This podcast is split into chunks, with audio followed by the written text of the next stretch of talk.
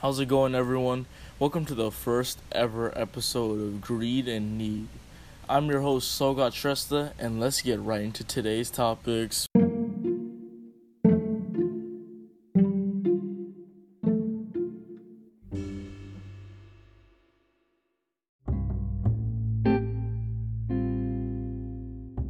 Now, before we talk about anything, I would like to draw the fine line between the words greed and need. Greed is the act of excessively wanting something, even though you already have that something in a useful amount, and it could be just about everything from money to even your own thoughts.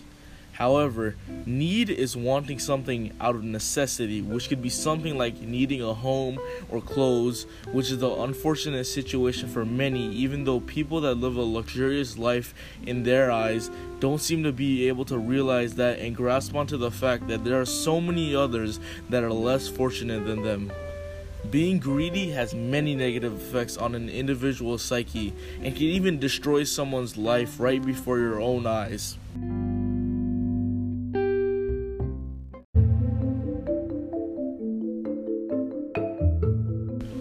That being said, today I'd like to start off by touching on how greed can destroy someone's relationship with others. And by others, I mean everyone from friends and significant others to even their own families. This is why greed can often be a touching subject for many, like myself. However, there are also others that have most likely experienced the same negative effects of greed, but to a much lesser extent compared to other scenarios. For my family, it hits home, especially for my mom, because her closest brother growing up grew greedier and greedier the more that he saw the perfect opportunity to make money. His greed became so extreme to the extent that he essentially cut off all ties with the rest of the family, even his own parents, being my grandparents. My mom tells me that this may have been his way of coping with my grandmother's death in the year that I was born, but still, I don't understand why he would do such a thing. But my mom always tells me that it was his wife, not him, that spoiled him. My mom always says that his wife basically told him to tell our family to screw off so that we wouldn't come asking for money in the end. She wanted her quote unquote king all to herself because it was that selfish desire that was brung upon him that forced his relationship with our family to deteriorate. Everyone in the family loved him because he was the youngest boy out of all of his 11 siblings.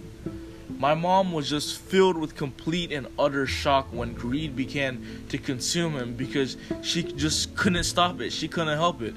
And she says that she wishes she could have. My mom was the youngest girl and the youngest in the entire family, so that meant that my uncle would always be her guardian angel. They did literally everything together, so it's a shame that he went down the path full of greed in the way that he did.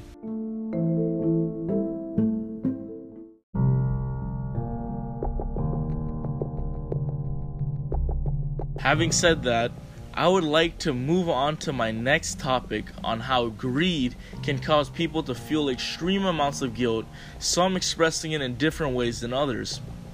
For example, some may keep the guilt to themselves, and some physical side effects may occur for the guilty person, such as an increase in body temperature, which is very prevalent to the person experiencing it rather than someone who is observing them.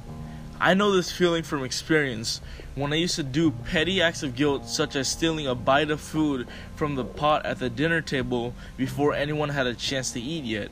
And I would keep silent when my mom would ask who stole the food. I could swear I would feel my body just turning red from the guilt. I would even start to sweat sometimes. However, there are also much more extreme cases of showing guilt. One being my uncle who sadly committed suicide eventually after being so very distant from the family for years. Everyone in the family was heartbroken. We all went to visit him in the hospital where he was in a coma for a few days and then eventually died the morning that we returned home. This was rough on the family, but everyone, and by everyone, I mean literally everyone in the family knew that it was because of the guilt that his wife had instilled on him. To further prove that point, the last words, whilst he could talk, that he said to my mom before he went to this coma were, I'm sorry I haven't spent much time with you recently, but at least you have a great family with an amazing husband and kids. Make sure they never influence what you do.